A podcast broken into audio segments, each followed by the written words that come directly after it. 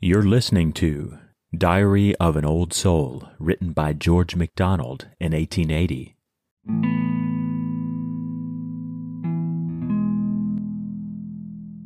The enemy still hath many things in me. Yea, many an evil nest with open hole gapes out to him, at which he enters free. But like the impact of a burning coal, his presence mere straight rouses the garrison, and all are up in arms and down on knee, fighting and praying till the foe is gone.